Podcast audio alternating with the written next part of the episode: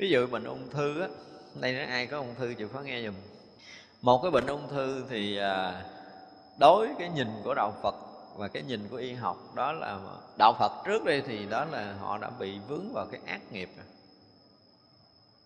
Người ung thư là người đã tạo ác nghiệp trong quá khứ và xảy ra trong đời này. Người này có rất là nhiều cái ý niệm mà không lành mà phải dùng cái từ là có rất là nhiều ý niệm ác mới xảy ra ung thư. Ý niệm mà gây đau khổ người ta lớn lắm. Đương nhiên là hay kèm theo cái ăn uống, kèm theo sinh hoạt, nhưng mà đó là cái phụ, cái gốc vẫn là nhân quả, cái gốc vẫn là cái tâm. Thành ra một người ung thư mà muốn hết được tế bào ung thư mà chúng tôi nghĩ là khoa học nó sẽ nghiên cứu tới cái điều này là cái liều thuốc mạnh nhất để có thể làm tế bào ung thư không phát triển là cái lòng bao dung và tình thương. Đó là một điều mà tuyệt đối khoa học phải đạt tới dùng. Và điều tuyệt đối của tất cả những người ung thư muốn sống, kéo dài tuổi thọ trong cuộc đời này thì phải thực sự sống bao dung và đủ lòng thương yêu. Thương yêu bạn bè, thương yêu loài người, thương yêu chúng sanh, thương yêu vũ trụ này sẽ có một cái đời sống. Khi mà chúng ta thương yêu rồi đó là cái tâm chúng ta sẽ mở toan chúng ta bao dung, thương yêu tất cả mọi loài. Không còn có chỗ nào chấp trước, phiền hà, thù hận nữa. Phải rà soát lại cái tâm mình, phải sắp tất cả những cái thù hận, tất cả những cái chấp trước. Mà nhìn đời một cách rất là thông thoáng thì bảo đảm người đó sẽ hết bệnh ung thư mà không cần uống thuốc. Đó là liều thuốc cao nhất, độc nhất mà loài người sẽ trị tự trị bệnh mình bằng cái này. Chúng tôi nghĩ là học phải phát triển được cái này thì giá trị khoa học nó mới nâng lên một cái tầm mới. Còn không là không được. Mà một bệnh ung thư ha, tất cả những người mà đã có khối u trong cơ thể là cái này chấp miếng mai chấp miếng mốt chấp miếng chấp riết nó mới thành cái vật chất thành khối. Ung thư cũng như là sạn thận sạn mật. Đương nhiên là theo lý luận khoa học là mình ăn cái này cơ thể nó không có thải ra à, canxi nó bị này bị tắc nó cơ thận mình nó không có thải ra được nó không có đào thải được nó lâu ngày thành sản thì đó là cái lý luận của khoa học. Nhưng mà từ đâu anh mới bị kết này thì người ta không nói. Thật ra trong đời sống vật chất đời thường và nếu mà nói tới y học mà nói tới khoa học thì nếu không có đụng tới tâm linh thì khoa học nó gần như là bị ờ, gọi là gì? Bị khập khởn đi cò cò không thể đi hai chân được. Phải đi hai chân là phải có vật chất và tâm linh vô trong đó. Nên là cái nhìn của các vị có đôi khi á những cái lúc mà à, thường là những cái lúc mà tôi tiếp bệnh là tôi mất thời gian với người ung thư hơi nhiều. Mất thời gian không có nghĩa là tôi rà soát bệnh rồi tôi khám bệnh nhiều nhưng mà tôi nói chuyện nhiều. Nói chuyện rất là nhiều cho cái người mà đang bị ung thư nói chi để mình phá cái này phá cái kia ở nơi tâm họ mà họ bỏ được á, thì gần như là họ rời khỏi mình họ nhẹ mấy chục phần trăm rồi. Cái điều này không có nói uh, không có nói được với cái mấy người tây y mà người phải hiểu về tâm linh họ mới thấy được điều này. Thật ra khi khám bệnh nó mất cười lắm mà chúng ta phải thấy rằng khi nhìn một người đó chúng ta nhìn nhiều cái lắm. Theo kiểu y học là giọng văn vấn thiết đó là thường. Ví dụ ta phải nhìn ra được cái lý do bệnh tật của người này về tâm linh, về nghiệp báo, về cái gì cái gì cái gì đó. Và nó có hai cái mà mình có thể trị liền tại chỗ được, mà không đụng tới thuốc men, không đụng tới vật chất là do người này. Một đó là họ phạm với thánh thần nè, thì cái đó là mình sinh họ có một cái chút cái tà khí nè, thì khi ngồi đối diện với mình là quá giải được rồi là họ có một cái chút tâm linh trục trặc nè.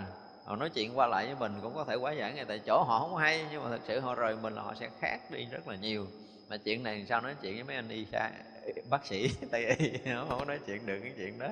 Nên đây là cái chuyện mà nó nó thuộc nhiều chuyện lắm.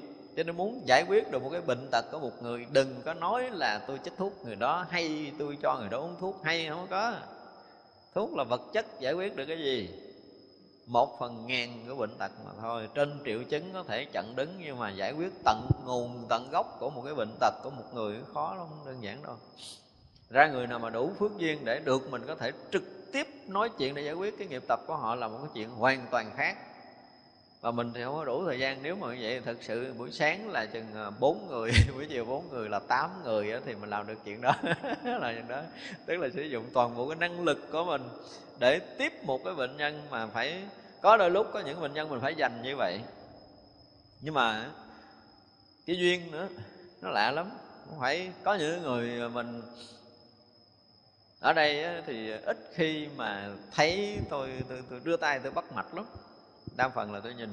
Nhưng mà có những bệnh nhân tôi đưa tay tôi bắt mạch xong là cái tay tôi hả 15 phút sau cầm cái viết không được. Người ta thấy tưởng là tôi bắt mạch chứ đâu phải tôi để tay lên, lên cái tay của họ là tôi làm cái gì chứ tôi bắt mạch tôi, nhìn tôi kháng sắc tôi đủ biết rồi nhưng mà tôi đâu có cần phải đưa tay bắt mạch để làm gì. Nhưng mà họ nếu mà mình à, mình mình không có chạm được vậy thì không giải quyết được cái gì á. Nên mình thấy mình cần phải giải quyết cái gì trong cái lúc đó là mình phải thò tay tới liền. Đó cho nên là thường á không biết là mai mốt còn khám bệnh hay không, chứ thường là thứ bảy. Quý vị biết rằng sau cái buổi thứ bảy, có bữa tôi đi không được lên tới trên thất. Hết rồi, hết năng lượng từ sáng đến trưa hết rồi. Thêm buổi chiều nữa, qua ngày hôm sau giảng đứt hơi hoài. Ít ai để ý lắm. Thật ra mình xài năng lượng cho cái cái cái cái việc mà mà tiếp bệnh cái này không có giải thích được. Thật sự là rất là khó có thể nói, một người có thể hiểu và thông cảm. Nhưng cái việc này không phải chuyện đơn giản đâu đó, cho nên là mà gọi là gây chấn động gây tác động để mà quá giải để so dịu để cân bằng cho một cái gì đó đối với một cái đối tượng là một cái gì nó cần rất là nhiều chuyện. Giúp được một cái người gì đó là nó sẽ mất tất cả những cái gì công phu. Mà phải có công phu mới làm được. Thì cái này là một cái thế giới nó thuộc về tâm linh rồi. Thật ra mỗi người mà có khả năng gây chấn động này thì nếu mà à, như nãy giờ mình nói nếu mà chúng ta có công phu tu hành tốt thì chúng ta cảm nhận được cái lực đó. Ví dụ như ở đây đi.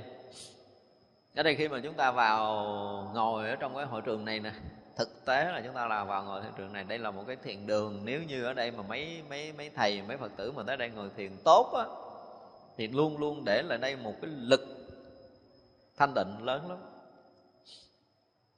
đúng, có là cái chuyện mà chuyện này chuyện thật, mà chuyện này tôi không có nghĩ ra, thành ra tôi không có nói trước, vẫn có người phạm. Tức là vô đây, một là tôi rất là không muốn, mai kia mốt nọ vẫn không có giảng ở đây nữa. Nó giảng để dành ngồi thiền, sau khi hoàn thành ngồi thiền thôi, nhưng mà ở đây muốn nói gì? Là cách đây mấy ngày, từ bên kia đồi tôi nghe nghe nhạc. Tôi chiều tối rồi tôi mò tôi kiếm nhà tổ từ bên đồi từ bên bên tút bên đồi bên xa bên kia tôi nghe nhạc tôi nói sao kỳ ta chiều nay sao có ai bắt nhạc mà cái nhạc gì á? Tôi mò, mò mò mò cái tôi tới thiền đường tôi gặp ông ông cái ông làm hương đăng này vừa lao mà vừa bắt nhạc. Trời tôi nói thiệt cái là tôi tôi nằm mộng tôi chưa bao giờ tôi tưởng tượng ra nữa. Không bao giờ nghĩ mà trong thiền đường có một người làm cái chuyện này. Điều này muốn nói gì không phải là nói xấu nhưng mà muốn nói là cái cái thiền thiền đường là một nơi bảo toàn năng lượng thanh tịnh. Chúng ta phải hiểu như vậy. Để khi mà hoàn thành cái thiền đường này là hoàn thành một cái năng lượng thanh tịnh. Để trị liệu về từ tâm linh cho tới vật chất người ta. Đó là muốn cất cái cái cái cái nơi mà hoàn toàn cách biệt không? Đáng lý tôi còn phải cất cao cao cao nữa để tôi cắt không có cho người ta lên xuống sau khi hoàn thành. Chứ không phải đơn giản đâu. Thì vậy là ở nơi đây sẽ đóng cửa hoàn toàn, không cho chụp hình quay phim trong cái lòng, cái thiền đường này sau khi đã đã đã làm xong.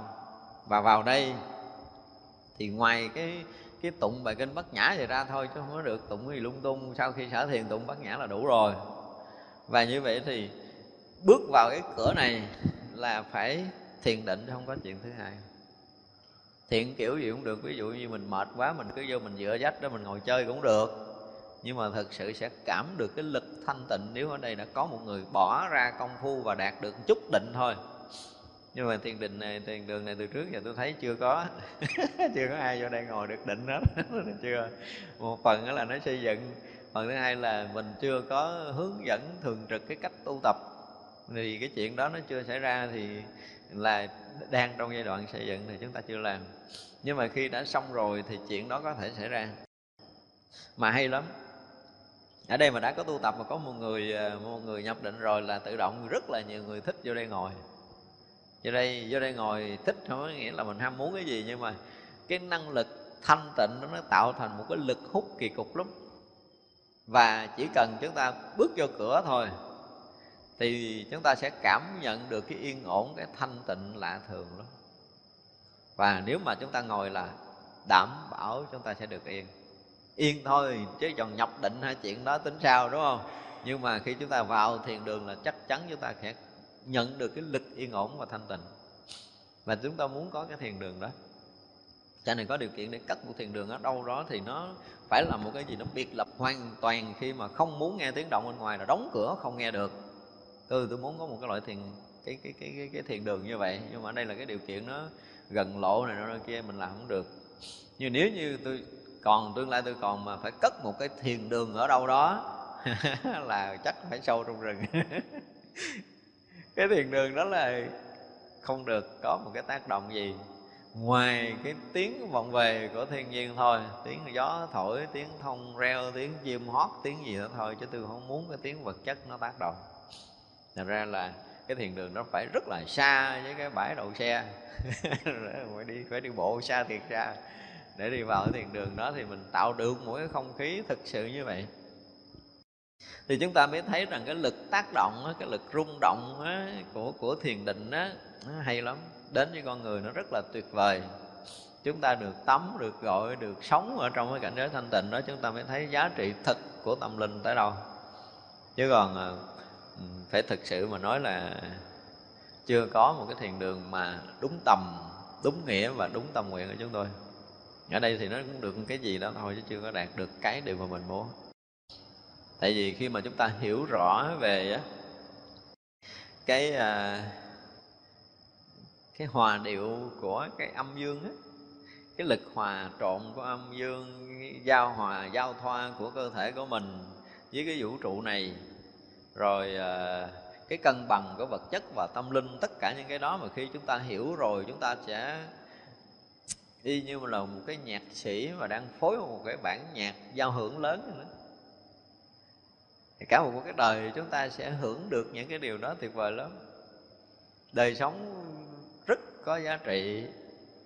Chứ còn bây giờ chúng ta bị, phải dùng cái từ là chúng ta đang bị què hoặc chữa chưa lành. Nên nó chưa có ai mà đủ cái điềm tĩnh mà mà có thể ngồi yên với chính mình chừng tiếng đồng hồ. Ngồi yên thôi chưa nói là bắt chân ngồi thiền định chưa ai biết cái cách để mà xả mình khi mình quá căng thẳng. Cái này là cái rất cần.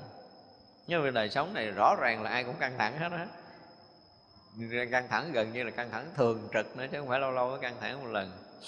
Nếu mà chúng ta có kinh nghiệm á, mà chúng ta biết rằng khi mà mình buông công việc ra, thành ra là phải biết cái cách mỗi người mà biết cách để sử dụng cơ thể mình, biết cách để điều tiết tâm lên mình là là xài cho cái việc đó xong rồi phải tắt.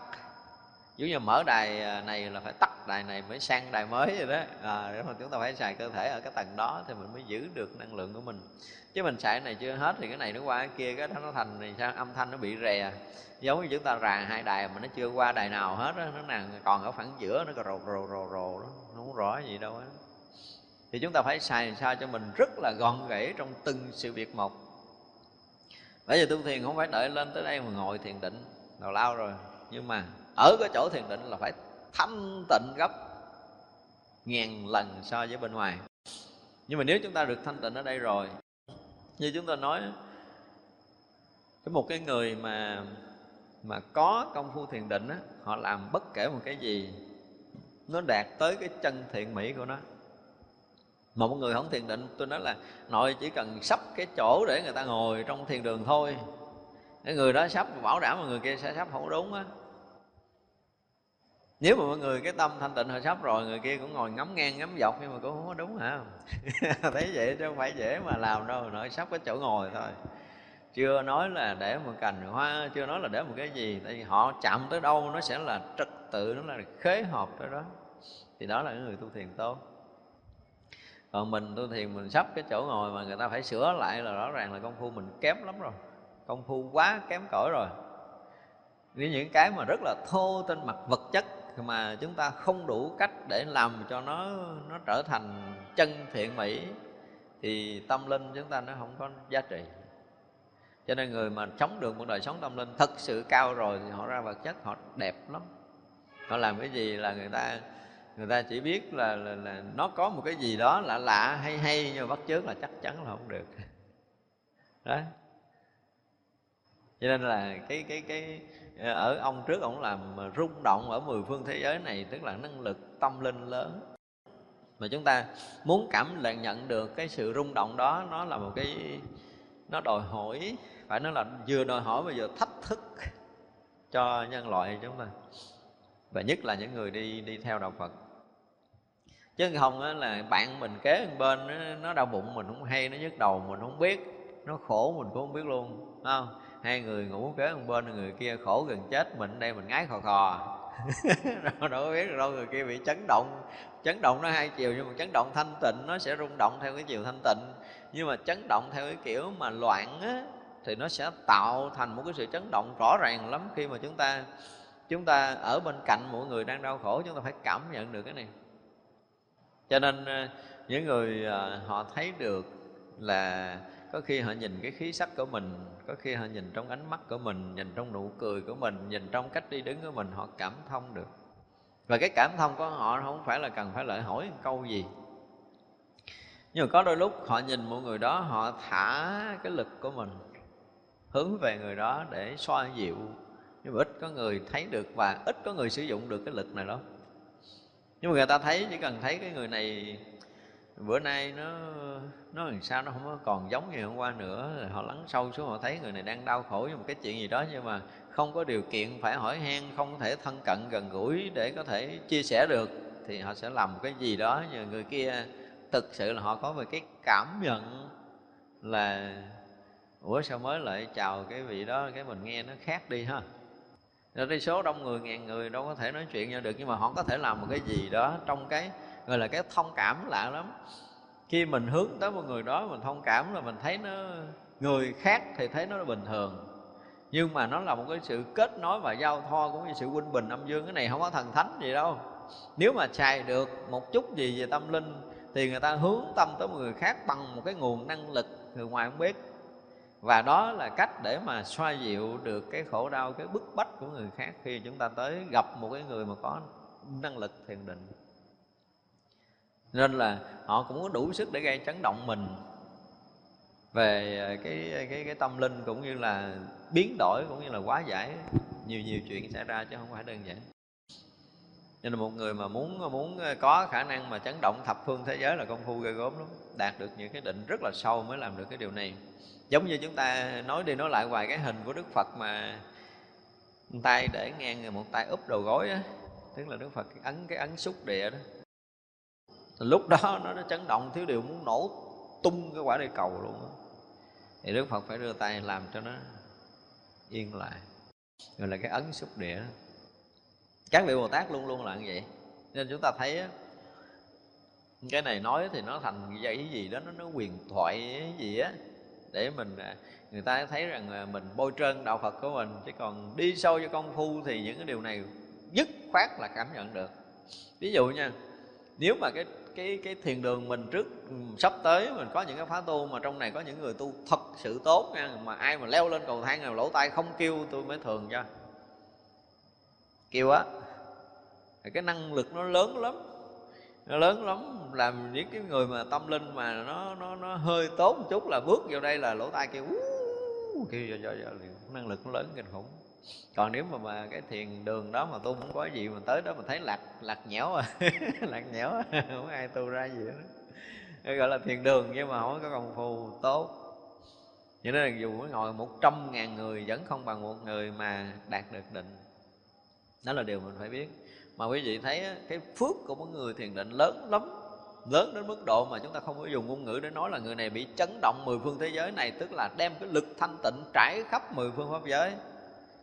Mà tất cả chúng sanh đều được hưởng cái đó chứ không phải không được đâu. Tại vì á, chúng ta nhìn cái vũ trụ hiện tại này mà bằng tâm linh á, chúng ta thấy là một cái sự rối ren, một cái sự xáo động lớn kinh hồn và tất cả những rối ren xáo động đó là những cái sự cột trói những sự hơn thua những sự tranh giành giết chóc. Chúng ta thấy là nó khủng khiếp lắm.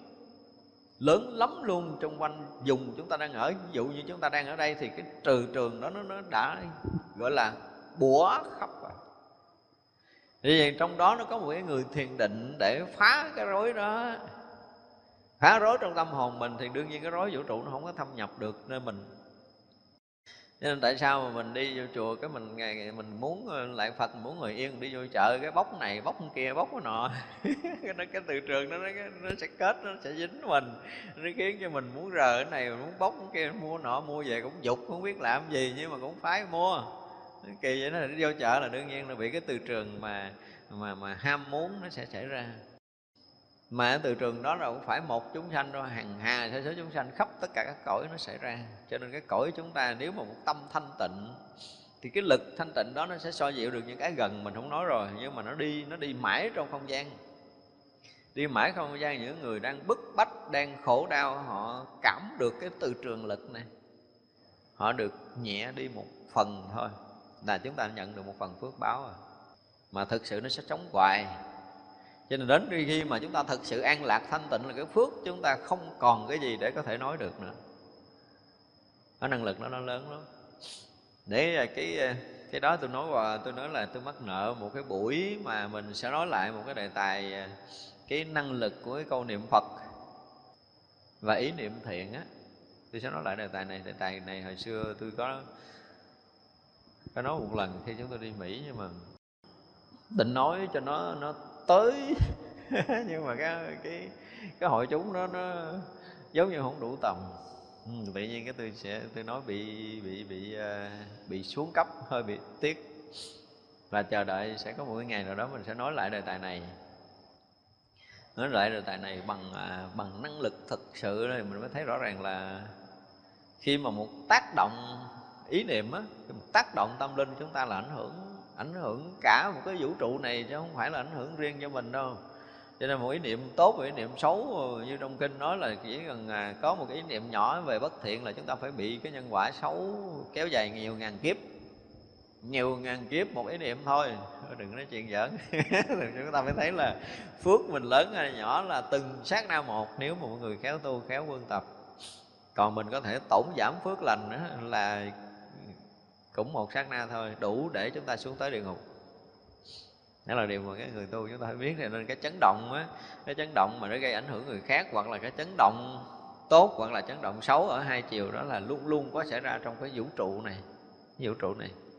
Nó là một cái gì đó, nó rối ren ghê gớm lắm. Biến chiếu vương được giải thoát môn, các thứ phương tiện an lập tất cả chúng sanh tức là mỗi cái mỗi cái ở mỗi vị đều có một cái khả năng khác ha. Thì ông này á, thì à, lại có một cái phương tiện là làm cho chúng sanh được yên ổn. Tức là ngoài cái sắp xếp đời sống ra rồi có cái giảng dạy về tâm linh có cái phương tiện để giúp chúng ta khi mà chúng ta công phu thiền định thì vị này có khả năng giúp được.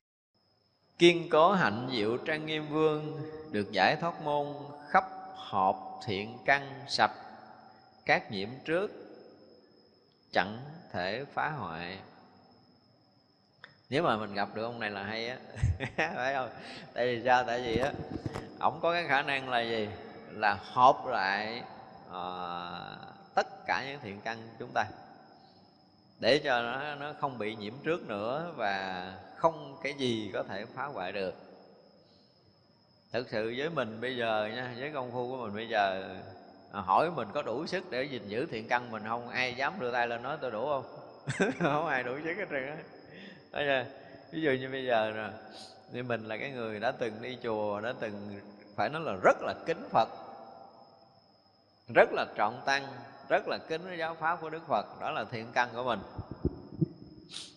Nhưng bây giờ mình rớt vào con đường cùng, mình rớt vào con đường cùng, cơm không đủ, ăn áo không đủ, mặc không có nhà ở mình lại phật mình sinh nhiều ngày nhiều tháng nhiều năm mà không được gì. Càng lúc càng cùng đường cục lối càng lúc càng bế tắc. Thì lúc đó mình còn tin phật không?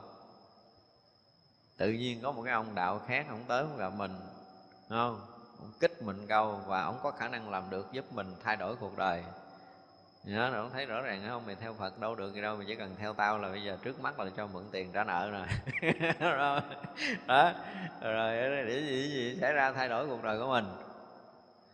Thì vậy là mình còn tin phật. Hay là mình tin cái đạo mới? Chưa chắc là cái tâm tin phật mình lúc đó còn, đúng không? Nhưng mà đâu biết là ông đại diện đạo khác là ai. Chúng ta cũng hoàn toàn không biết được.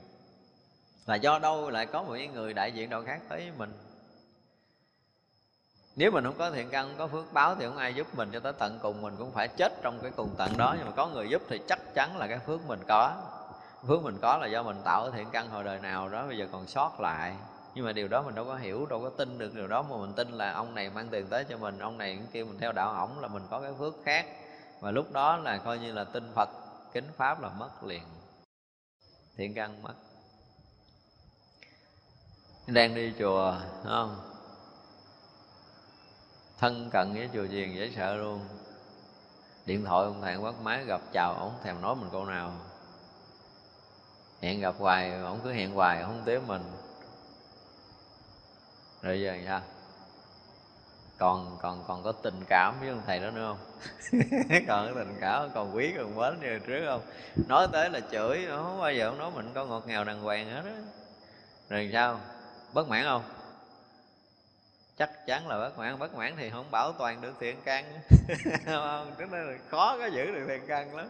Ra muốn giữ được thiện căn với cái cuộc sống này là một cái gì đó rất là khó khăn không? nhưng mà cái ông này thì ông lại có khả năng là tập hợp được tất cả thiện căn của mình và gìn giữ cho trong sạch, không bị ô nhiễm và không ai có thể phá vỡ được thì nói thì nói chứ còn mình cũng phải đủ trí tuệ và phải phải nói là gì đó nó dày quá rồi không? Nhiều đời, nhiều kiếp mình tu theo đạo phật rồi mình dụng công, mình thiền định, mình lễ phật, mình sám hối gì gì đó để thiện căn. Tới giờ phút này á, mà mình tin rằng mình không bao giờ bị phá vỡ thiện căn. Bây giờ thì rất là bình thường, đúng không? Chơi với một người bạn, tới một cái ngày nào đó mình phát hiện là từ hồi nó chơi với mình là nó nó gạt mình. Cho tới một ngày là tiền của mình mất hết. Công sức của mình nữa là coi như là thành mây, thành khói. Mình đầu tư không biết bao nhiêu, cuối cùng lọt vào bàn tay của người đó hết. Bây giờ mình trắng tay, cơm đủ ăn, áo đủ mặc, không có nhà ở, lang thang ngoài đường. Rồi bây giờ nghĩ tới người đó, mình nghĩ sao? Tức không? Tức, chắc chắn là phải tức không? Tức là nhẹ, tôi nói tức là nhẹ, nhưng mà nó hận, nó thù nữa là nặng đó là phá nát thiện căn. Mình liền thù hận một người là thiện căn, coi như tan biến hoàn toàn ra muốn gìn giữ thiện căn không phải dễ. Hồi trước tôi nói rồi, nếu như một người muốn bảo toàn thiện căn của mình không? Dám đưa người ta chặt đầu cái bụp, rồi gắn trở lại để mình sống mà mình không có hề có nửa ý niệm phiền hận người kia, thì người này đảm bảo á, đảm bảo giữ được thiện căn. Chứ người ta rượt đuổi, người ta giết mình á trốn chui, trốn nhủi từ ngày này qua tới ngày kia mà mình cũng không hề hận người này, không hề buồn người này. Thậm chí là họ cũng chém, họ cũng đánh ra đau mình, họ hành hạ, khổ sở mình mà nhiều ngày, nhiều tháng, nhiều năm như vậy mà chưa khởi nửa ý niệm hận thù. Thì đó là người bảo toàn được thiện căn á. Thì ra bảo toàn thiện căn dễ không? Có lắm, không phải dễ đâu. Tôi đi dám ký giấy là mấy người tu sĩ chưa dám nói là con bảo toàn được đừng nói là người thường. Thành ra là chúng ta đi vào cái đời sống đời thường á, chúng ta gặp tất cả những cái chuyện mà rắc rối nhất, những cái chuyện mà xích mất mạng. Và rõ ràng, ví dụ như mình thấy người đó ra tay thuốc mình, thuốc biết chắc là người đó thuốc á.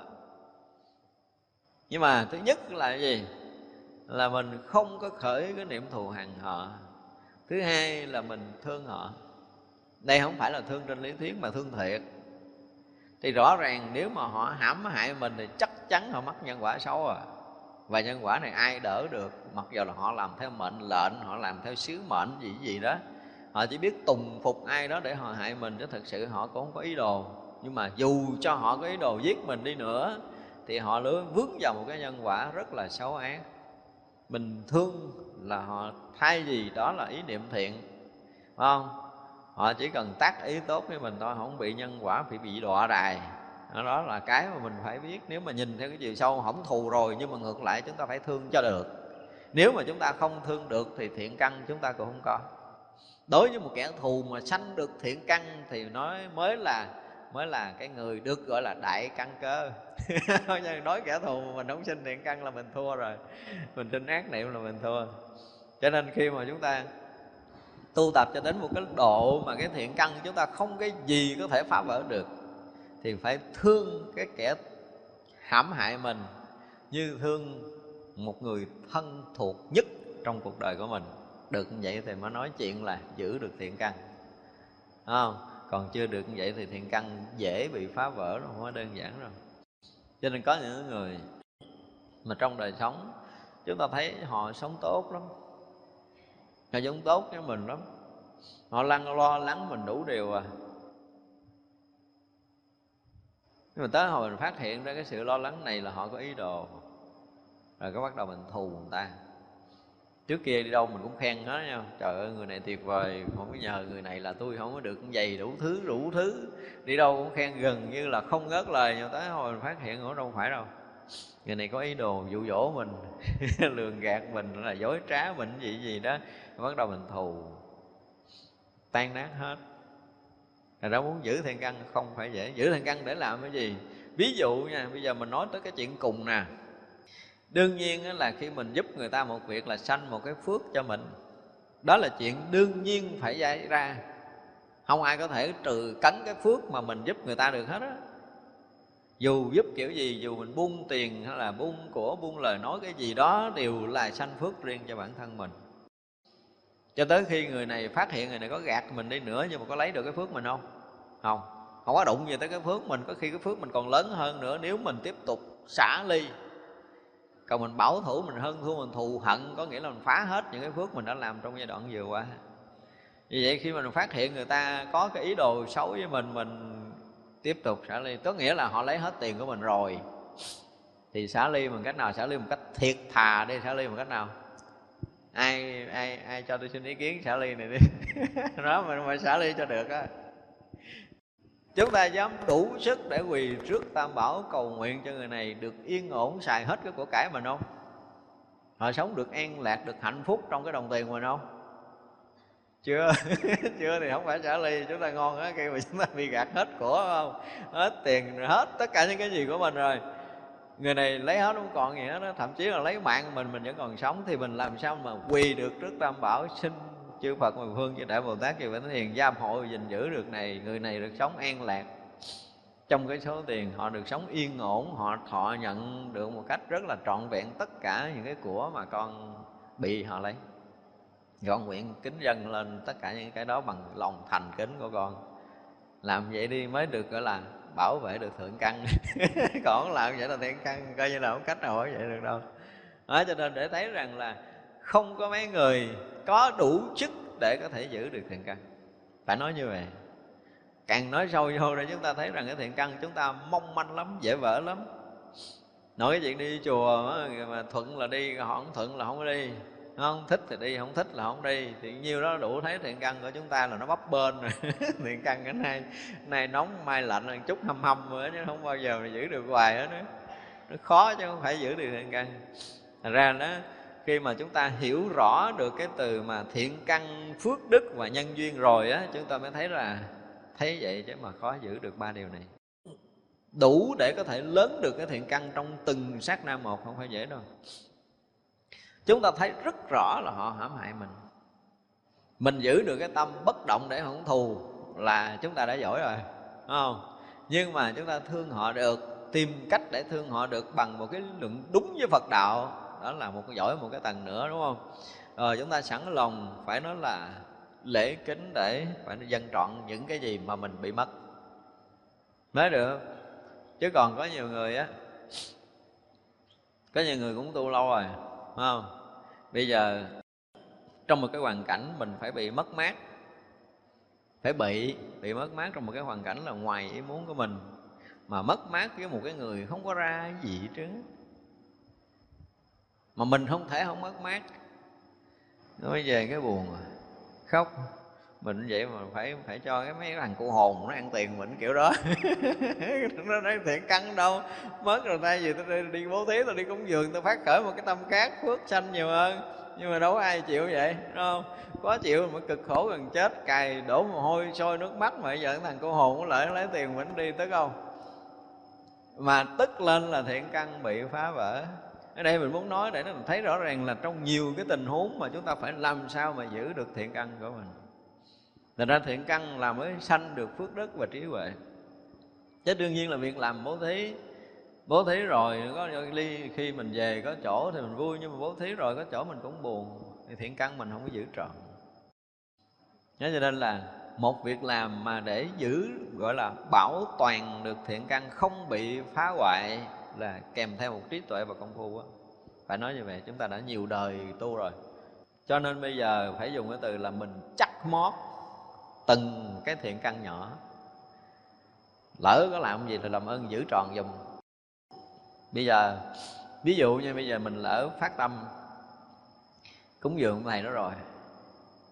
Mà cái hồi mình phát tâm cúng dường là mình nghĩ ổng là tốt, nghĩ ổng là thánh, nghĩ ổng là cái gì mà nó cúng, chứ tự nhiên bỏ tiền nó cúng sao? Chưa?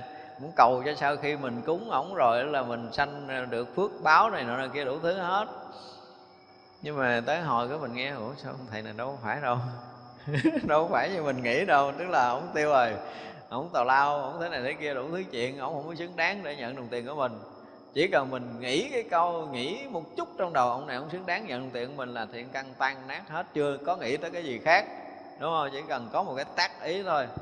Mắt mới thì phải nghĩ vậy, thay vì mình đó là đã thành kính cúng dường thì cầu luôn cho ổng xài được cái đồng tiền này một cách an ổn đi nha và sau khi ông xài ăn ổn rồi chi nữa ông phát khởi thiện tâm ông theo chánh pháp ông tu giùm tôi. Bây giờ ông theo tà đạo kệ ông đúng không? Thì bây giờ tôi lỡ cúng dường ông rồi nè. À, tôi lỡ lo cho ông lâu nay nè thì tôi xin tam bảo xin chư phật chứng minh và gia hộ cho ông được xài tất cả những của cải tôi một cách rất là yên ổn an lành. Và chi sau khi xài được cái đồng tiền của tôi là đồng tiền chánh pháp ông là tà pháp phải không? Ông xài đồng tiền chánh pháp thì ông sẽ quay về chánh pháp tu tập. Ví dụ vậy thì mới gọi là bảo toàn thiện căn. Chứ giờ mình tránh mình cho tà ăn mà mình giận cái là mình theo tà. Bây giờ mình là đồng tiền có chánh pháp, mình đưa một người tà đạo thì nguyện cho họ xài đồng tiền mình để họ dính vô được với chánh pháp. Đúng không? Để họ quay về với chánh pháp thì mới gọi là giữ thiện căn. Nhưng mà cái này khó lắm à. Cái này không phải dễ cái người thực hiện được đâu. Đó là điều mà chúng ta phải thấy. Cho nên khi mà một cái người mà, gọi là gì, phải thu tóm lại tất cả thiện căn của mình, gìn giữ cho trong sạch và bảo toàn không bị phá hoại, thì là một cái điều khó trong đời này. Mà ông này thì lại lại có khả năng làm được, đúng không? Kiên cố hạnh diệu trang nghiêm. Tức là cái hạnh kiên cố. Và trên là diệu trang nghiêm. Thì đây là một cái điều rất là khó tu tập. Quảng đại nhân Huệ vương được giải thoát môn sức đại bi không nghi lầm Ông này là lại được một cái cái thiền định là gì? Tức là ban vui cho người khác không? Cứu khổ cho người khác, Cái tâm thương người khác là nó nó không còn nghi ngờ Mà mình hiểu sâu tới cái điều này nha Nói là nói vậy chứ mình còn nhiều cái nghi Trong khi mình đi bố thí cúng dường, Mình đi giúp người lắm Chúng ta mà mà đủ cái trí tuệ để thấy nhân quả đến một cái chiều sâu rồi á thì à, không có lúc nào chúng ta không tác ý để thương yêu giúp đỡ người khác hết rồi